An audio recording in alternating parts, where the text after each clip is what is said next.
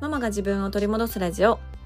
このラジオでは子育て真っ最中の私がイライラが止まらないお母さんたちに向けて自分を知り自分を取り戻すことで子育ても夫婦関係も楽になる考え方をシェアしていきます。こんにちは杉部です。えー、少し前のエピソード、ファーストレディの悩みは私たちの悩みというね、エピソードを配信してから、私に届くメッセージのね、様子がおかしいんです。あの、皆さん違う方なんですよ。それぞれ違う方々なんですよ。なんだけど、あのね、ミシェル、こんにちは、とか、お久しぶりです、ミシェルさん、とか、こんにちは、杉部さん、間違えました、ミシェル、みたいなね。あの、ミシェル呼びをする方がすんごく増えた。はい。あの、どうなってるんやって思ってます。これはみんな後ろで繋がってるのか？どうなってるんや？ってね、思ったりしてます。いや楽しいですね。あの、一人でメッセージ読みながらニヤついてます。あ、またミシェルのメッセージ来た。みたいな感じで ニヤニヤしております。はい。本当ね、ありがとうございます。このミシェルの話、何のことかさっぱりわかりませんという方は、あの、ファーストレディの回をぜひね、聞いてみてください。はい。えーこれちょっとお知らせがね、かなりギリギリというかギリギリアウトぐらいになってしまったんですが、昨日3月8日からインスタライブをね、再開しております。朝の10時から平日ほぼ毎日インスタライブっていうのを、えー、することが決定しました。で、3月いっぱいはね、継続してやっていこうかなと思っているんですけども、そう、このインスタライブの初日の中でも、あの、コメント欄でね、あの、私がミシェルの名付け親ですっていう コメント書いてくださってたり、それに対して、あ、ミシェルの方だみたいな感じで あの、コメントで会話がね、あの、成立してたりとか、うん、したので、あの、すごく私も楽しませてもらってました。うん。なんか、インスタライブ楽しみにね、私もしてたんですけど、あの、ちょっと感覚を忘れてたんですよ。インスタライブの感覚を。うん。だけど、そのコメントのやり取りとかを読んで、あ、そうそうそうそう、みたいな、インスタライブってこんな楽しさあったあったみたいな、そうやったそうやったって、あのね、思ってました。うん、いや、めっちゃ楽しかった。あの、今日も朝10時から、まあ、約10分間と言いながら2、30分切って話すんですけども、はい、あのー、しますので、ぜひぜひね、あの、時間を合わせて遊びに来てください。はい、アーカイブは残すもの残さないもの、えー、動画を切り取るものいろいろあのその回によってその回の出来によって変えようかなと 思ってるので是非ねリアルタイムであの間に合う方は来ていただけたら嬉しいなと思っております。はいで、行きたかったんですけど、用事があって行けませんでしたっていう方も、あの、DM ね、くださったりとかしたから、いや、もう本当にね、な、なんですか？もう、あの、リスナーさんに恵まれすぎてるな、私はとね、毎回思いますね。こういうことがあるたびにね。本当ありがとうございます。えー、インスタライブのね、中でも少しお話ししてたんですが、いや、これ最初に言わなあかんやろっていう内容なんですけど、まあ、このインスタライブをなぜ始めたかというと、これはですね、ジャパンポッドキャストアワードにノミネートいただきました、ノミネート記念企画の一つでございます。はい。しかも第2弾。第1弾は何だったかと言いますと、ママが自分を取り戻すラジオの公式 LINE スタンプができたんですね。はい。で、それを発売しましたというのが、今も発売しておりますが、発売してますっていうのが、え、第1弾。そして、このインスタライブが第2弾なんですね。はい。そして第3弾もありまして、第3弾はですね、新しい形のママのコミュニティ、ハローミーママを、えー、作りますというのが第3弾になります。これが3月10日に情報解禁になりますので、ぜひぜひね、あの、目と耳を離さずに、あの、チェックしていただけたらなと思います。このポッドキャストとか、インスタライブとか、公式の LINE アカウントと、LINE アカウントとかで、えー、情報解禁していこうと思ってます。うん。LINE が一番早いかなと思いますので、ぜひ LINE のね、ご登録よろしくお願いいたします。はい。いやー、楽しいね、ライブやっぱり何回も言うけど。何回も言うけど、正直、あの、10時って結構私ギリギリなんですよ。あの、末っ子のね、幼稚園バスが10時前に来るから、結構ギリギリなんです。うん。で、昨日とかまさかのバスが遅れて、もう私家に帰ってきたの45分、しかもその時点で髪の毛ボサボサすっぴりみたいな感じ。いや、はよ準備しとけよっていうね、話なんですけど、だったから、もうなんかバタバタ、もう化粧とかももう適当にバババーってして、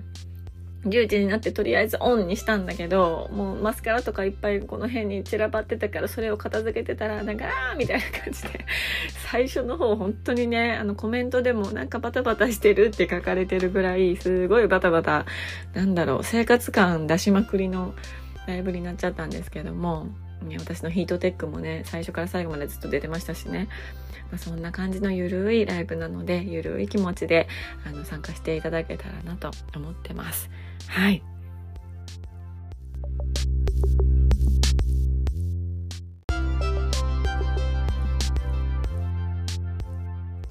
はい。今日のテーマは、言葉で不安にならないためにというテーマでお話をしようと思います。えー、結論から言うとですね、言葉で不安にならないために知識をつけるということなんですね。はい。あの、これ何が話したいかというと、最近、最近っていうかもうずっと私がざわざわ、ま、ざわざわ通り越してちょっと怒っている、憤っている案件があるんですね。はい。何かというと、あまりにも SNS もそうだし、広告、ネットの広告もそうなんですけど、人を不安にさせたり、ちょっと脅したり、焦らせたりする言葉が溢れすぎてるってこと？なんです。うん。これね、まあいろいろありますよ。その、あの、なんていうのかな、ネットの記事とか見てたら下の方に、出てくる、なんかこう、なんて言うんですかね。すっごいこう、女性のクマがめちゃくちゃもう盛り上がってバーンって出てて、あの、こんな風になりたくなかったら、みたいな風な、あの、恐怖心を煽ってクリックさせようとしてるやつとか、なんかこう、こう鼻のこう角質みたいなのがめちゃくちゃ溜まってて、なんか、こんな風になりたくなかったらとかね、なんかそういうのって見たことある方多いんじゃないかなと思うんですよ。ま、そういうあのものから私が特に今あのちょっと怒ってるのはあの特に2つのカテゴリーなんですね。うん、で1つのカテゴリーは子育て系でもう1つはお仕事系なんです。うん、で子育て系はどういうのがあるかというとあのこれ最近のねエピソードでも私話してたんですけど、まあ、例えば「毒親」っていう言葉とかあとあのこれ私が一番嫌いな言葉なんですけど、愛情不足 っていう言葉とか、あと、最近結構メジャーになって、SNS とかでもよく見るようになったなっていう言葉は、愛着障害っていう言葉とかね。うん。でも本当に、本当に嫌い。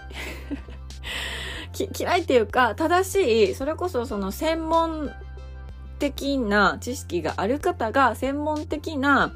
うん、論文みたいな感じで使われていることに関しては何も思わないんですよ。だけど、その SNS とかで結構、うん、軽々しく、ちょっと言葉選ばずに言いますけど、軽々しくそういう言葉を使って、あの、目を引くようにしているとか、クリックさせるようにしているとか、うん、っていうのを見ると、すっごいイラつくんですよね。ちゃイラつくんですよ。はい。で、もう一つはお仕事系。うん。で、これはね、あの、特に、その産後のお母さんに向けたお仕事系のやつ。うん。で、産後って基本的にね、あの、メンタルがおかしいじゃないですか。ベースメンタルおかしい。おかおかしいっていうかメンタルが正常じゃない。はい。で、特に一人目とかだったら、まあ私は2人目も3人目もそうでしたけど、産後ってメンタルが普通じゃない、プラス、もう何かしらに不安な状態。もう24時間ずっと不安ベース、うん、なんですよね。うん。で、これ今冷静にそれ考えると、絶対に、あの、頭ちゃんと回らないじゃないですか。うん。で、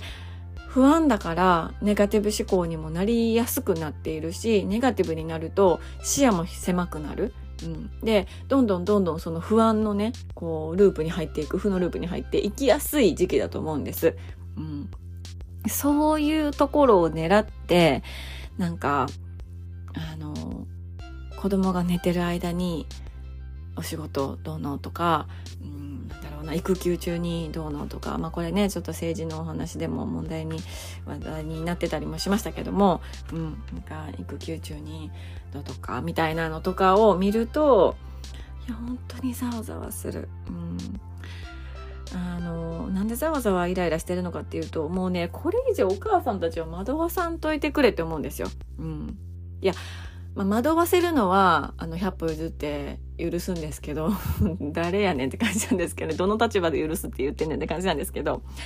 惑わせるのはまあまあまあまあいいとする。うん。だけど、もう傷つけないでほしい。とにかく。もう、お母さんたちを、もうこれ以上傷つけないでほしいっていう気持ちがめちゃくちゃ強いんですよね。うん。なんでかっていうとね、もうお母さんたちは、もう傷だらけなことがほとんどだと思うんです。身も心も、あの物理的にもね。うん、物理的にも、もう特に産後とかも傷しかないですよ。ね。うん、で、いろいろそこで葛藤したり悩みがあったりとか、まあ、夫婦関係うまくいかなかったりとか、子育て思うようにいかなかったりとかして、ね、心のこう傷が、かすり傷みたいなのから、深い傷から、もういろいろこう追っているわけです。だからそんなお母さんたちをこれ以上傷つけんといてくれって思うんですよね。だからあの苛立ってるんですよ私は。そう。なんなんって思うんですよ、うん、ただあの私も発信者なのでね一応ね。発信者の端くれとしてわかるんです。これがマーケティングの一部だよねってこともわかる。うん。インスタとか、あのどれだけね、そのページに滞在してくれたかとか、どれだけ、あの、リールっていう動画がね、ありますけど、あの動画をどれだけ長く見てくれたかとか、うん、によって再生回数が変わってきたりとか、おすすめの欄に、あの、載せてもらえるかっていうのが変わってきたりとか、まあ、それイコールフォロワー数に関わってきたりとかするんですよね。だから、とにかくみんなクリックしてほしいし、読んでほしいし、長くそのページに滞在してほしいから、もうたくさんのアカウントがある中でやっぱり目を引くものを作らないといけない。うん、ってなったらそのマーケティングの手法の一つとしてキャッチコピーですごくやっぱりこう際立った、うん、ちょっとドキッとするような言葉を使ったりとか、うん、するっていうのが、まあ、そういう方法があるっていうのも知ってるんですよ知ってるけどなんかどうしてもねなんかそれが納得いかないんですよね私は。うん、で私はそういうのをあのそういう、まあ、マーケティングの知識とか発信者としての知識っていうのがない時はそういう言葉にもう本当に踊らされまくっていたんです。うん、そういう言葉で不安になったりとか、もうとにかく私は検索魔だったので、あの何か子供たちが、あの、ちょっと違和感あるなっていう行動をしてたりすると、すぐに検索をして、で、定かかどうかじゃわか、定かかどうかわからないような、あの、無料のネット記事にたどり着いて、そこに書いてある愛情不足っていうね、言葉とか、なんかそれは愛着障害かもしれませんみたいな言葉とか、なんかそういうのに、あの、勝手に見に行って勝手に傷つけられて、うん、踊らされて、余計不安になって、余計不安になるから余計イライラしてみたいな、うん、ところに陥っていたんですよ。そう。だから、これって、じゃあ、そういう発信するのやめてくださいって、ね、言ったところで、そういう発信がなくなるわけでもないし、きっとこれからどんどんどんどん増えていく、もっともっと増えていく、うん、と思うんですよね。だから、それを受け取る側、情報を受け取る側の私たちが何ができるかっていうと、もうね、もう知識をつけていくしかないんですよね。うん。本当に。そう、知識をつけて自分たちで自分の身を守るっていうことをしていかないと、本当にいろんな情報とか言葉とかに踊らされるし、それに不安にならされるし、焦らされるし、もう、もうね、振り回されるんですよね。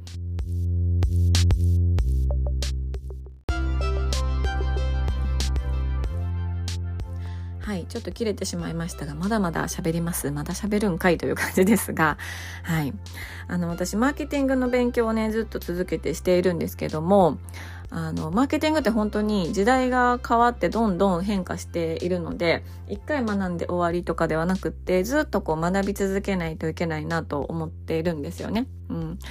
で、私自身は、ま、あの、フリーランスとしてお仕事もしてますし、こうやって発信活動もしているから、必必要だなと思って、その勉強してるんですけど、そのね、勉強をすればするほど、いや、これ、起業してるフリーランスやってるとかに関わらず、あの、消費者として知っておくべき知識だなって、もうほんと日々日々感じているんですね。うん。でその中でもすごく私がぐさりときたのが30代40代の女性ってすごく情報リテラシーが低いと思われているようなんですよ。だからどういうことかというと本当極端な話あの言葉を選ばずに言うとあのカモにされやすいっていう、うん、ことなんですよね、うん、情報を知らないし知識がないからそういうあのリテラシー的なそう知識がないからあのなんていうのかなうまいこと言いくるめられたりとか、まあ、商品売りつけられたりとか、うん、しやすいんだなっていうことを知ってちょっとね本当に背筋が凍るような思いでした。うんで実際にあのこれどこまで話してるのかわかんないんですけど あの実際に私もねあのインスタとかを通してあのズームしませんか？みたいな感じで何度かお声かけいただいたりとかしてね、うん、なんかアカウントを見ますみたいな感じでお声かけいただいて、ズームをしてみて、そしたら結果、もう、とんでもない、とんでもない、あの、額のサービスを、はい、あの、紹介されたりとかね、うん。いやそれって本当に価格見合ってるんかなみたいな価格のものだったりとか、うん、するんですよ。まあそれ私購入してないですしそれは体験していないのでそれのね価格が見合ってるかどうかっていうのは私がここでね言うことはできないですけど、うん、でもやっぱりこれは知識を持っているか持っていないかであのなんていうのかな判断が変わってくるな選択が変わってくるなってうん、思ったんですよね私本当に営業かけられたら結構なんか「ああなんかいい人っぽいから」みたいな感じで あの買っちゃったりとかするタイプなんですよ。うん。なんかそれで、あの、まあ、いい買い物もしたことあるし、これちょっと、これちょっと間違えたなみたいな買い物もこれまでね、たくさん経験あるんですけど、うん、そうやって、こう、ほいほい流されやすいからこそ、あの、そういう自分だからこそ知識をつけて自分で自分を守らないとなと、うん、思います。はい。で、あの、まあ、冒頭でもお話ししている、あの、新しい形のママのコミュニティなんですが、まあ、それはオンライン上ではあるんですけども、まあ、私のこういうね、インプットした学びとかもアウトプットする場にできたらなと思っているんですね。うん。なんか子育て夫婦関係のこととかはもちろんなんですけど、まあ、こういう、なんかマーケティングの話とか、それだけじゃなくって、私がこう、日々学んだこと、うん、とかも、あのシェアできるような場にしたいなと思っているので、はい、ぜひぜひねあのちょっと情報の解禁をお待ちいただけたらなと思ってます。はいということで今日のテーマは言葉で不安にならないためにというテーマでお話をしました。言葉で不安にならないためにはあのもうちゃんとその知識をつけておくということ、うん、知識をつけたら自分で自分を守ることができるしあの回避することができる、うん、でその知識は何なのかそれを教えてくれよっていう感じだと思うんですけどこれねもうあまりにも多すぎてあのちょっとうん。あの本当あの5時間コースになるから なるからうんうん。ねなんかこれまたあのそれこそコミュニティの中とかであの講義的なね形でシェアできたりとかあのすることができたらいいなと思ったりしております。はい。ではでは、えー、今日もね、はい、えー、10時から何言うか今ちょっと忘れてましたね。今日も10時から朝の10時から、まあ、約20分ぐらいかなインスタライブしますのでぜひ遊びに来てください。そしてコメントでの参加もお待ちしております。はい。ということで、えー、今日もね素敵な一日になることを願っております。